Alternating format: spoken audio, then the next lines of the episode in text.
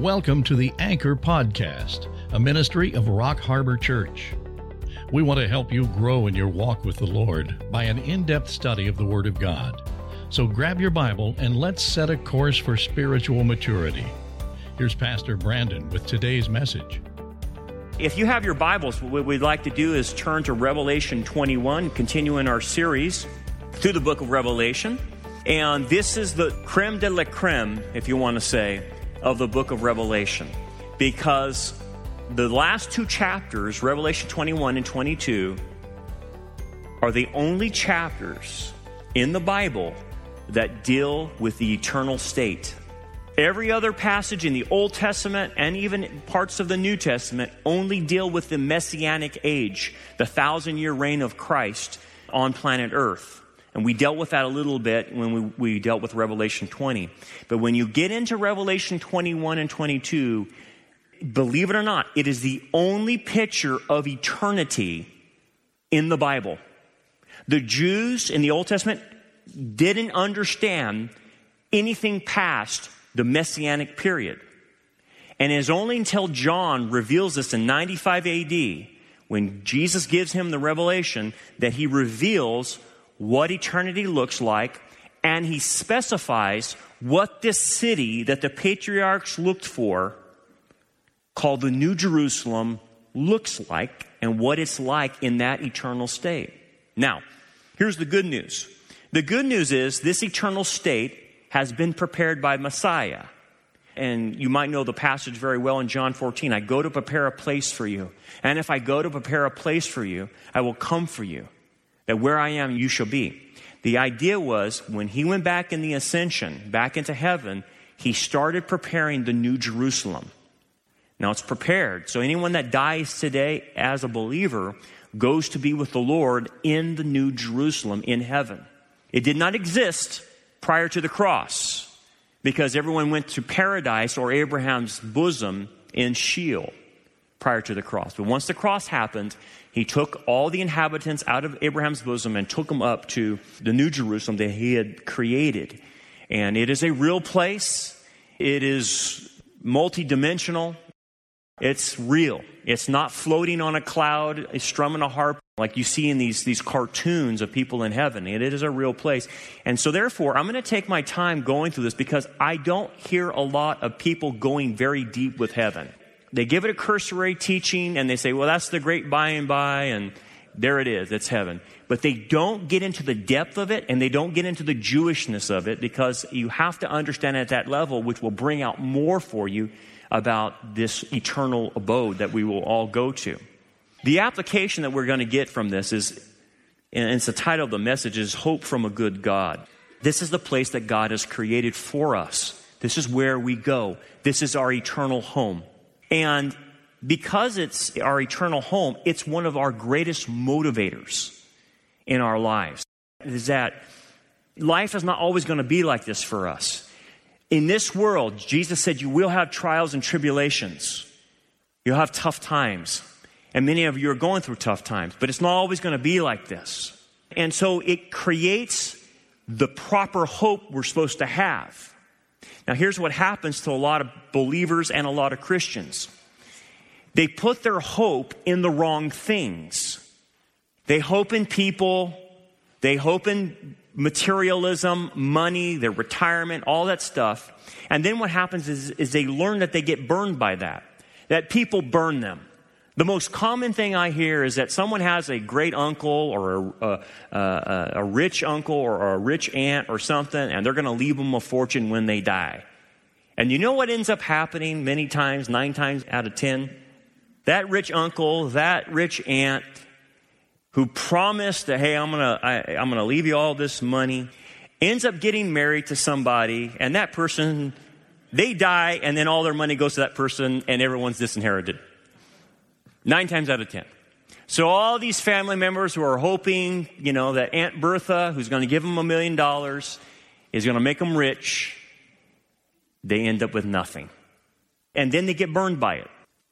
And once you get burned a couple times of putting your faith in the wrong things, like a 401k or a retirement plan or whatever, and those are all good things to do, but if you put your faith in it, you can learn quickly It won't be there. And people will disappoint you. And the, what can happen is if you put that faith in the wrong thing, you will lose hope. A lot of believers are hopeless. And what do you mean? Well, because they have hoped in the wrong things and the wrong people, and they've got burned so many times, they say, you know what? I'm not hoping in anything. And they paint the world all bad, and believe it or not, they make it cross into their Christianity. And it doesn't matter what passage they read about, you know, the future and the resurrection, the new body they get, or, or heaven.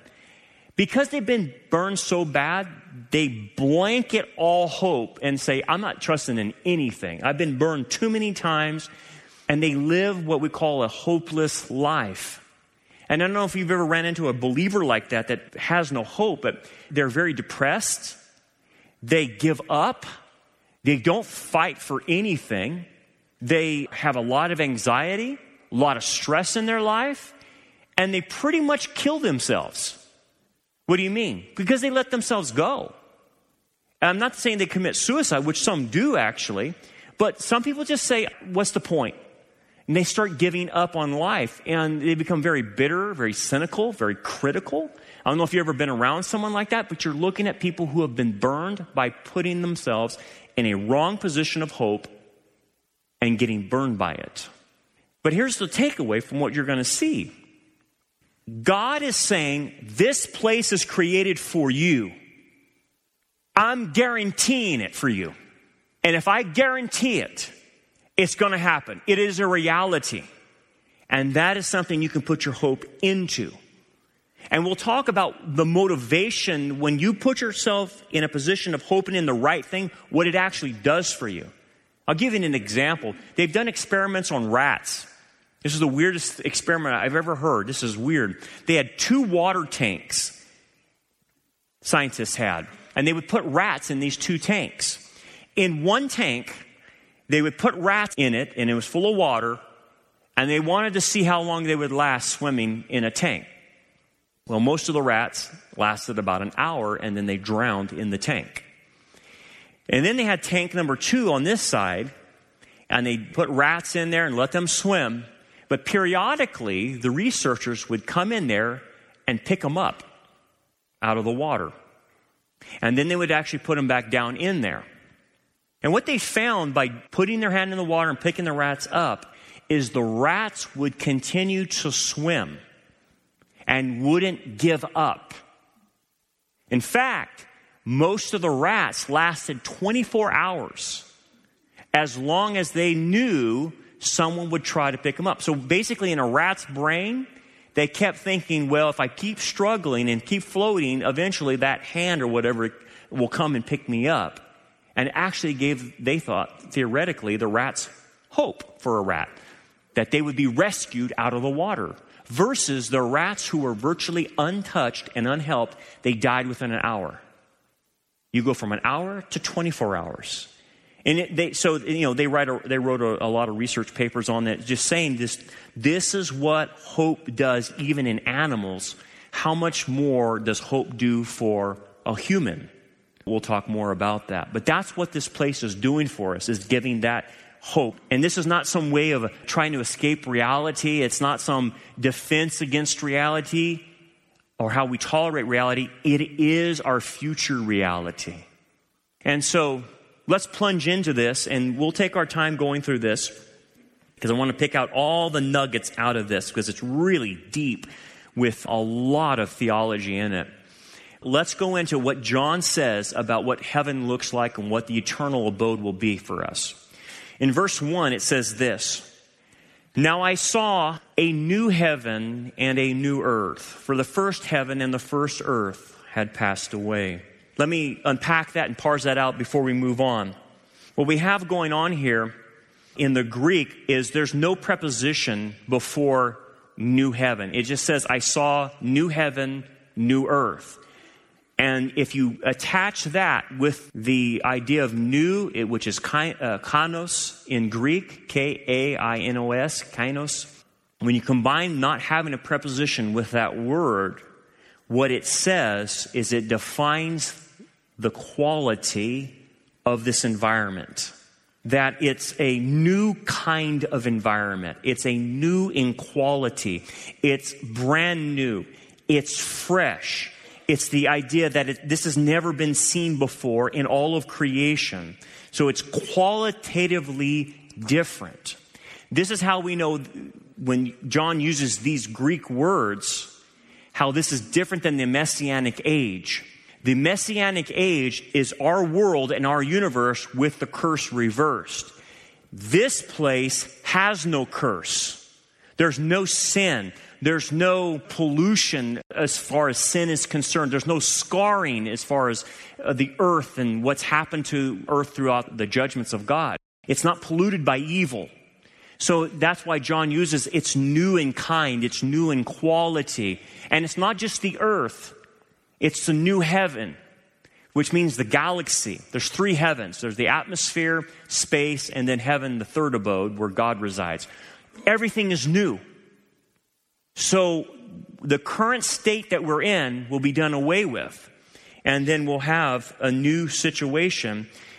And so, therefore, this current earth that we're on, this current universe that we're in, will be replaced. It will not be renovated. It will be a new created order. Now, how is this done? This dissolving of this universe, and this is after the millennial reign, this is after the great white throne judgment. Well, Peter gives us a clue. He was given insight by the Holy Spirit about how this goes about. And we can read this in 2 Peter chapter 10. But the day of the Lord will come as a thief in the night. Now, I'll explain that in just a bit in which the heavens will pass away with a great noise, and the elements will melt with fervent heat. Both the earth and the works that are in it will be burned up. Let's just keep that up there. The day of the Lord will come as a thief in the night. Now, you've seen that terminology before. It, it refers not only to the rapture, when you see the context, Peter includes the context of the new heaven and the new earth. Therefore, what theologians start understanding is the day of the Lord is not just referring to the rapture and the tribulation, it refers to the work of God in the future that starts with the rapture and ends with the cre- new created order. So it's a big, giant space of a period of time, which includes the rapture, the tribulation, the second coming, the millennial reign, and then this new created order. So it's a big period of time. And so what Peter then says is that during this period of time, God is basically going to melt this current universe and dissolve it with heat. And both the earth and the works that are in it will be burned up. So the idea here is this everything will be vaporized. Everything. Everything that you see right now will be vaporized by God Himself during this time. Now, the idea is, and then on a scientific level, is it's the principle of mass energy conservation. God is going to then take the energy, because energy never really goes away, He dissolves everything and then recreates new out of that energy, if that makes sense. And so we get a clue in how he goes about doing this from Peter. He first dissolves it and then recreates. By the way, this is what has led other theologians to theorize that's what we have in Genesis 1. We have a recreation. If you read Genesis 1, the original Hebrew is saying he's already taking something that exists and remaking it into something new. And you can see this in the original Hebrew. So something was there before. And I, I don't have time to go into it, but just a, a little hint when we do study Genesis, the original earth was a gem like earth. And then Satan rebelled and it caused God to curse that gem like earth and then him recreate it for man. We'll explain that a little bit more when we study Genesis, but that's why the Hebrew is saying it's a recreation of something that already exists. And so we have that now, Peter talking about that for the future. Well, did the patriarchs know about this? Yes, we didn't have any scripture in the Old Testament that would explain this. But the patriarchs somehow knew about this place, which is interesting because this might have been because of direct communication that the patriarchs had with Yahweh, that he told them things, but they, they didn't write it down. What we start to understand a lot of times from the patriarchs is they knew a lot more than what we assume they knew. It's proper to understand your progressive revelation in Scripture, and you go by what's being revealed. But it does indicate that the patriarchs, like particularly Abraham, knew more than what we think. So, for instance, you'll have this passage in Hebrews. This is Hebrews 11, 13 through 16.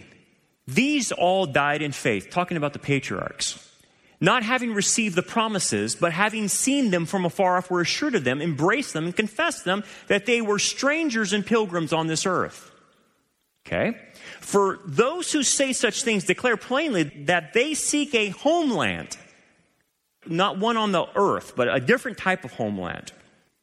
And he goes, and truly, if they had called to mind that country from which they came out, they would have an opportunity to return.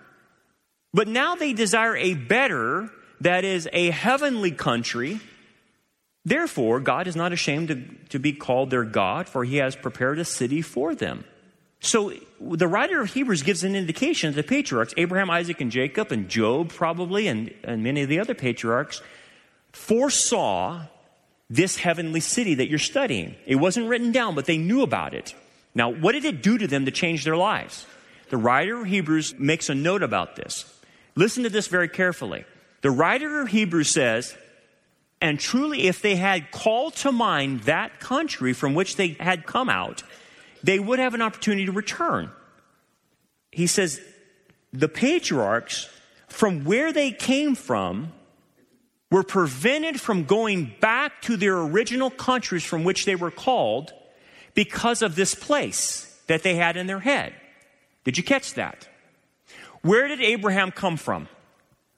Ur of the Chaldees, did he not? He was called out of Ur of the Chaldees in the Babylonian Shinar area. Go up the Fertile Crescent, and I'm going to give you the promised land, right? But what Hebrews is saying is he was looking more from just the promised land, the Haaretz. He was looking for a heavenly city that he was wanting to be a part of. And that looking for the heavenly city prevented him from going back to Ur of the Chaldees.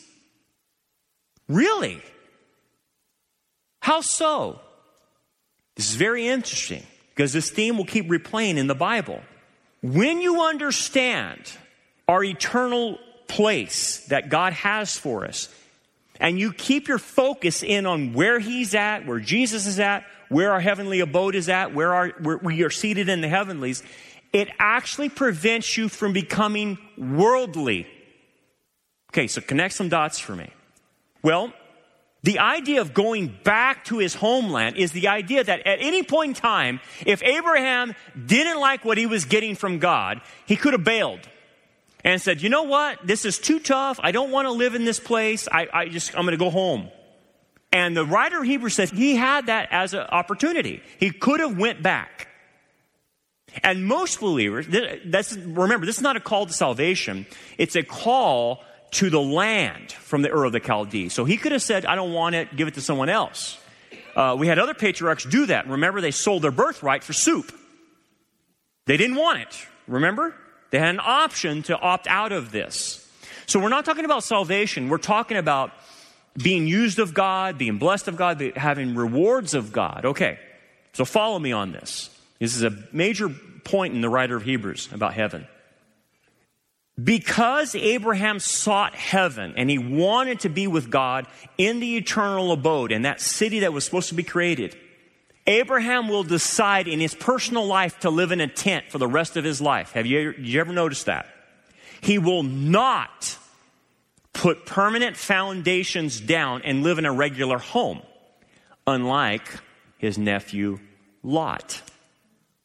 I was in the area by the Dead Sea where they think Sodom and Gomorrah was. It's on the south side of the Dead Sea. And you can go there, and there's little pellets of brimstone that you can actually light up, and it lights up. And uh, the brimstone's there, and it, it rained down fire and brimstone on Sodom and Gomorrah. Why did Lot choose those areas? It was the well watered plain of Sodom and Gomorrah. There were five cities in that area. And in those five cities, Lot became a city official eventually. He sunk his roots down into the world system. So much so, his wife pined so much once they left Sodom and Gomorrah. She pined for this world so much, she turned back and was turned into a pillar of salt. Remember that? So much so that his girls had incestuous sex with their own father because so much of Sodom was in them rather than the fear of God. They, t- they left Sodom, but they took Sodom's mentality with them, is the idea. They were worldly, and yet we know Lot is a saved man. Peter calls him righteous, righteous Lot.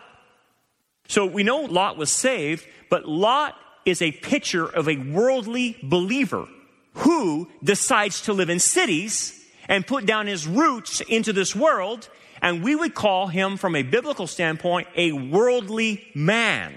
Versus Abraham, who lives in a tent, saying, I'm not going to sink my roots down here because I'm looking forward to heaven.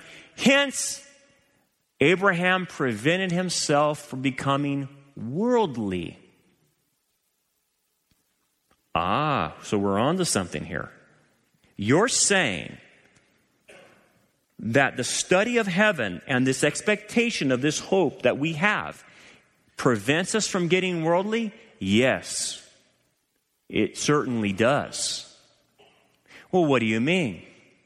Well, look at how other believers act in this world. They love this world immensely because this world gives them worldly advantages, whether it's money or whether it's pleasure, hedonism, whether it's the kind of lifestyle they want to live.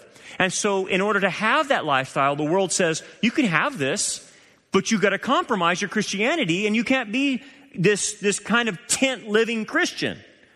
You can't let go of the world. You have to embrace the world and accept it.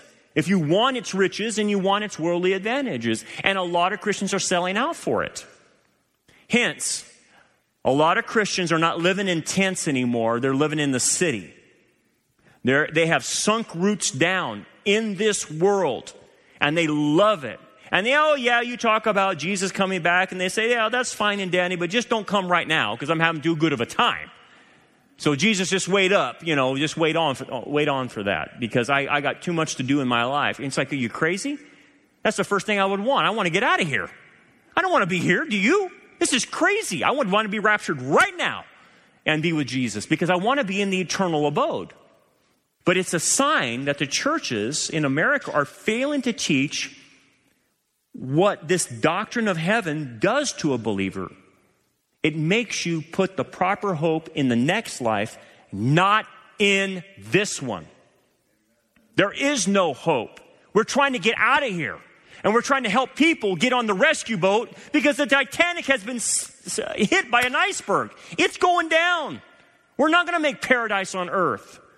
So we need to get as many people on the rescue boat and ourselves on the rescue boat because we have the next life to look forward to. And again, don't, don't get me wrong. This is not about putting wood in your teeth and gritting down and burying it and just saying, eh, this, this life is horrible, it's no good, and I'm just going to grin and bear it until I get to the next life. That's not what heaven is doing. It actually creates in you a desire to fulfill your mission in life that you need to be here, not just to grit your teeth, but you need to fulfill what God has put you on this planet for. Not just to exist, but to fill your mission.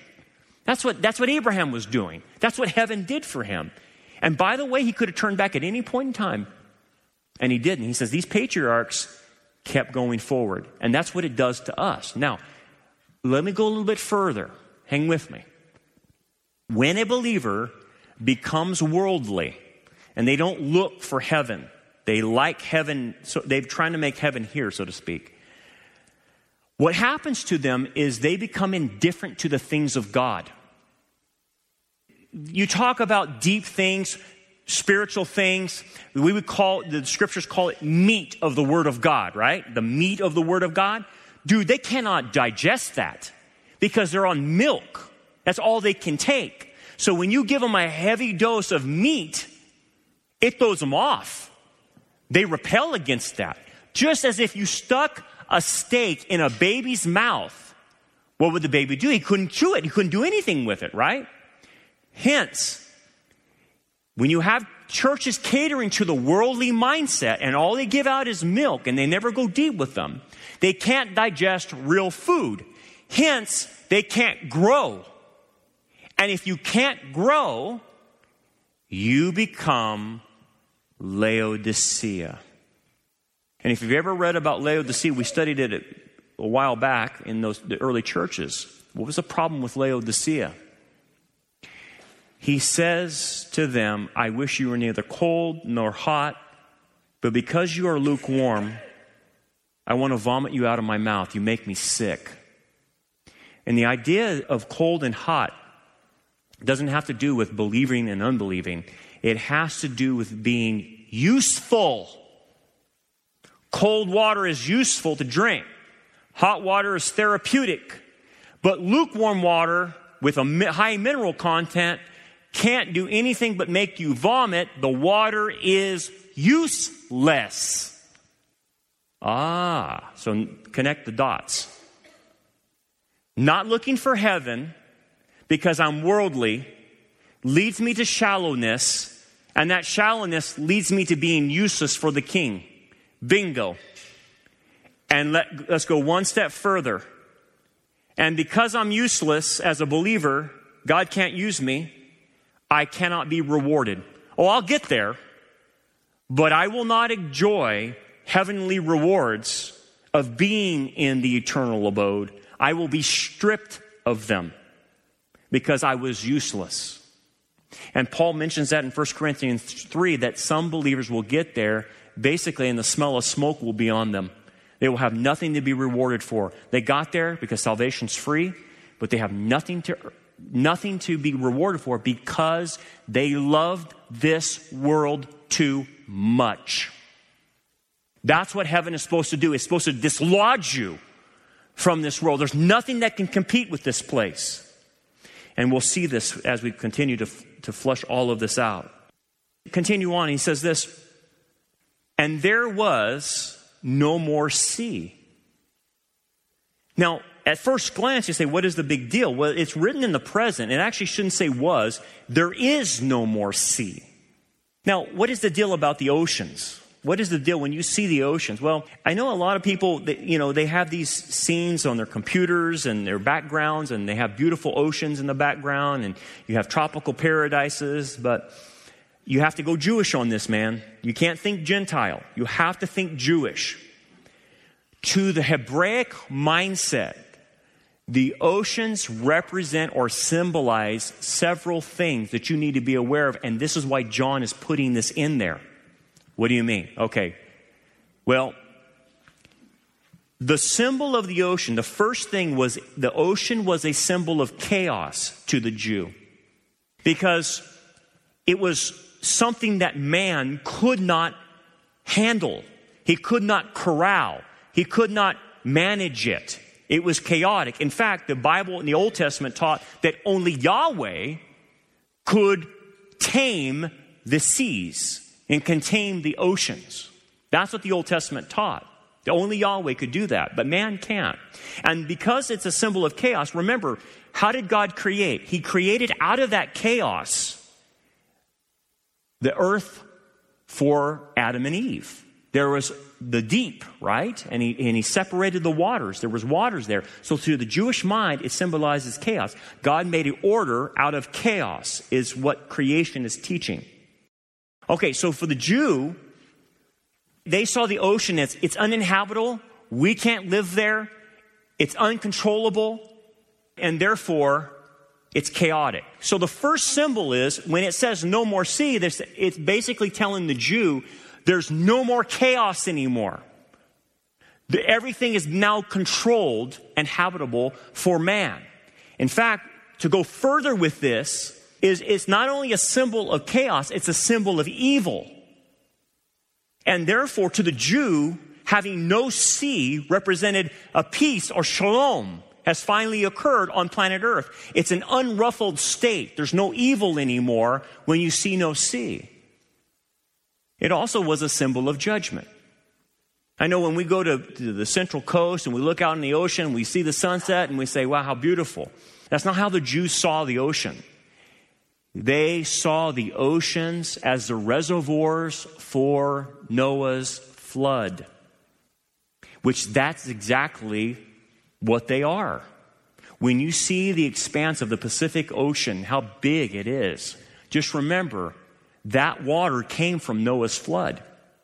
When you see the Grand Canyon, that's where the runoff on the American plateau, the North American plateau, that's where all the runoff came out and went into the, uh, through the deeps into the Pacific Ocean. It ran through the Grand Canyon off our, our area. This place was all underwater, by the way. All underwater because of Noah's flood. You can go to Sharktooth Hill and you'll find shark teeth on mountains because all this was submerged by the flood. Okay, so to the Jewish mindset, this water that we see covering what 70% of the planet is symbolic of judgment. So in the new earth, there's no more sea because there's no judgment anymore. There's no threat of judgment. Everything is perfect. And then let me go one more step further to the symbolic nature of, of water. It is no longer needed. You're like, what is the big deal about that? Well, follow me with this, this idea of having no oceans. Our planet is what, 70% water, right? And it, it's driven by a hydrological cycle. The way God created this planet is that our environment is completely water based. Our environment. It has to run right. Our, our, our ecological systems. The oceans of the world are the cleansing waters of the planet. Without the oceans, we would get putrefied. It's in concert with the moon and the tides, but the oceans are what cleanses the planet. This is very important because we're in, we're in a fallen state. We're in a fallen creation, but the oceans are working to help us cleanse things. Okay. So our environment, our survival is based on our oceans. And by the way, scientists can't find another planet anywhere in the near galaxy that's like planet Earth. There's nothing like planet Earth. You go to all these other planets, there's no water. You have to have water because it's a hydrological cycle that God created. Okay. So that's the hydrological cycle's gone. Okay. So what does that mean for us? The earth was created for man. We needed this kind of environment to survive because you know what we're made of? Mostly water. God made us to where we are 65% water. You know, what does that have to do with us? Well, follow me, man. This is very Hebraic. Do you know that your blood is what cleanses you? It is your blood. Life's in the blood. We know that. The Old Testament said that, right? The life is in the blood. It is our blood system that actually cleanses our system of toxins. So there's somewhat of a hydrological cycle inside of us. I was reading Henry Morris about this, and, and you get his book, Revelation Record or Genesis Record. There, I highly recommend those two books. They're phenomenal. But he was talking about salt water in the oceans and our blood. And he says, you know what? There's only just a little chemical difference between what's flowing through our veins versus what's in the oceans. There's only very little difference. So, in essence, what God is cleansing the earth with, He's using inside of us to cleanse us. And what is the problem with us? We're in a fallen state. Our bodies are dying. Our, they're getting older, we're getting sick, and our bodies won't eventually work very well. Our blood won't cleanse us like it should. And in fact, we'll eventually die if the rapture doesn't happen. Okay, what does this have to do with the ocean? It has to do with in the new eternal abode, we're given a new body. Okay, I'm following you there. But it's the kind of body that Jesus had in the resurrection. Well, what do you mean? Well, we know he had a glorified body. Yeah, yeah, yeah. But he gave a little clue there that the makeup of his new glorified body. And it's, it's about us too. What did he say? Doubting Thomas is, is, you know, not believing, right? And Jesus comes and appears before him. He says, Thomas, you know, touch. And basically says, I'm not an apparition, feel. But he goes, I'm of flesh and bone. And if you, you read that real quick, you'll, you'll miss what he said. Humans are made of flesh and blood. But he said, in the new body, I am made of a flesh and bone. I do not possess blood anymore. So, what keeps us alive? Well, blood right now is keeping us alive. That's what God is using to keep us alive. It's life is in the blood, right? In our future bodies, we're, we have spiritual bodies that are not functioning on a water based environment. Hence, because of our future bodies not needing fluid, because we're spiritual bodies, it is flesh, it is bone, but there's no blood. It's, we're, we are, are, are spiritual in that sense. Instead of blood, so to speak, I'm using, um, I'm speaking tongue in cheek, but instead of blood coursing through you, the Spirit of God will be coursing through you, if that makes sense. This, it's the Spirit that will give you life, not your blood. And that's how you can have eternal life in a flesh and bone body. Well, if the body's made that way and we're not dependent on water, therefore the new earth does not need a hydrological system anymore. It's not necessary for human beings who are glorified. Hence, there's no more seas. So I know that's a lot to unpack, but when John says, by the way, there's no more sea, that immediately just hit the Jew just like that. Like, what? They hit all the symbolism. And they got it in just one aspect of him saying, There's no more seas, by the way, guys. Wow. So that refers to our bodies no longer needing water. Yeah. Now, will you be able to drink in heaven? Of course. Will you be able to eat in heaven? Of course. It's, you'll see that later on. But it's not necessary for your body's survival because you're spiritually alive in this new flesh and bone body. Now, let me give some application before we, before we stop. The application, obviously, is we have this hope, this anticipation of the future that God promises based on his character and his word. And that's the key is all these promises that are based on God's character and his word. God is a God that tells the truth. He says, I do not lie. And he says, I do not change. Hence, when he says something's going to happen, it will happen. By the way, just being in Israel, all through the prophets in the Old Testament, he says, I'm going to bring Israel out of the nations one day and make a country in one day. And what did he do? He did. 1948, May 14th, he made a country in one day. Ezekiel Dry Bones visions started. And just as all the prophets talked about, he did it. If he says he does it, he will do it. Okay, I got that. Therefore, it is incumbent upon us to discern in our lives what is true hope from false hope. Okay, what do you mean by this? Okay, true hope is based on what God says and that He has the character and power to carry it out. Okay, that's reality. That's where you put your hope in. It is not based on wishful thinking. When you start saying, well, I think God is going to do this in my life, you're on da- dangerous ground at that point in time. Or if you have someone come and tell you, hey man, I got a word from God and he says everything's going to work out great in your life, that's dangerous. That's spiritually abusive. Have you ever had another believer say, hey, I got a word from you, for God, for, for you, and this is what's going to go down? That's dangerous. Because what that does to people is false hope. People have been told, hey, God told me you're going to be healed. And guess what? They don't get healed. Now what? Who do they blame? They blame God because someone gave them false hope. And you can just see it in simple things, and I understand people have good intentions when they say this to people. They'll tell people, hey man, everything's gonna work out, you'll be alright, alright. What? Don't say that to somebody. I don't, how would you, how would they know that? on what authority do they say that? See, that's dangerous, but, but a lot of people do that and they give people false hope or even in our own personal lives. We think, you know what, man, if I had a, just a different job, man, things would be great. That's a false hope. You don't know that.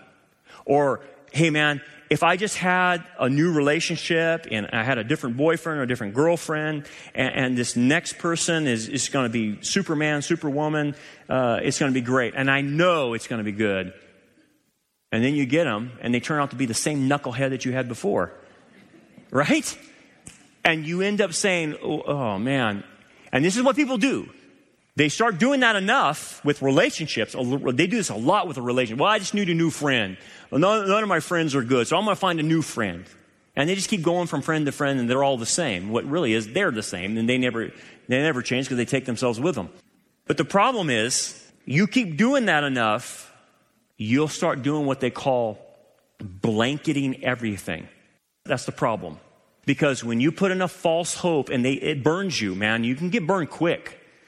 When someone says, hey, everything's going to be all right, and you, it doesn't turn out all right, then you start broad brushing your entire life. And you say, you know what? I ain't listening to anybody, and I'm not even going to listen to God. At that point, you're off the reservation. And I can tell you this a lot of Christians go off the reservation. They're bitter, they're angry, they're upset the way their life turned out. And what you want to say is, look, God didn't do this to you. You put your hope in the wrong things and the wrong people and the wrong ideas in your head. You tried to create paradise on earth and it didn't happen. And so now you're disillusioned and now you're depressed and now you're discouraged. Shame on you for thinking wrong. Because if you would have turned to this, he tells you everything what you can expect. And what did Jesus say? Hey man, in this life you're going to have trouble. It's not going to be a cakewalk. They're going to hate you because of me. It's going to be hard, but I'm going to see you through it. And on the other side, I have this waiting for you. So because of that, you can plunge forward and fight through all the junk that you have to go through. That's real. That's what's real. And it's because the one who said it can back it up with his power in order to do it. And let me finish on this story and just give you an illustration on a small level, on a human level. There was a class in Harlem, and uh, I think 59 kids that were struggling in school. And so the school thought, well, let's bring in a speaker and talk to this class, and because we don't want them falling out of, of, of, and dropping out and and failing. And so they said, let's just bring in the speaker. Maybe they, we can encourage them. Well, the speaker they brought in, it was named Eugene Lang, and he was a self made millionaire. And so they brought him in. And the idea that Eugene Lang would do is he'd go in there and motivate the kids, stay in school, get good grades, yada, yada, yada. The same fare as most motivational speakers. But Eugene Lang thought about it, thought about it before he spoke to the class, and he said, "Man, it's got to be more than just me saying, "Hey, guys, stay in school." I got to back that up." And Eugene Lang put it on the line to those kids, and he went into that class in Harlem. to 59 kids, they were all listening, and he says, Stay in school. And this is what he added If all you guys stay in school, I'll pay for your college. And they said that changed everything. He had the money to pay for it all, by the way, because he was a self made millionaire. So, guess what happened to that class that was struggling, failing, and teachers afraid they're going to drop out? 90% of them graduated high school and took up his offer. They stayed in touch with him, and he put them all through college. Now, I want you to see that on a human level. What did that do? Someone who had the backing to say something like that said, I'll put you all through college if you guys graduate. And it motivated all the kids, it gave them hope to say, you know what? I believe that guy. He's got a, he's a self-made millionaire. He can back up what he's saying. I'm going to stay in school, study hard because I want to go to college. And that gave them hope. To 90% of them graduated and went on to college. Now, think about that. If a millionaire can motivate a class of sixth graders in Harlem, how much more than the God of the universe saying, I have prepared a wonderful place for you. I make all things new. And what we'll see there is there's no death, crying, mourning, or pain, for the old order of things has passed away. I am the Alpha and the Omega, the beginning and the end. what I say is faithful and true. That's real hope. Thanks for downloading the Anchor Podcast. We hope this study was a blessing to you. Support for this podcast comes from your generous gifts and donations.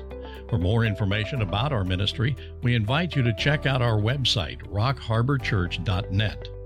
Also, check out our YouTube channel, Rock Harbor Church Prophecy Update, where we focus on signs of the times and present a wide range of sermons and discipleship lessons. So until next time, keep looking up, for our redemption draws near.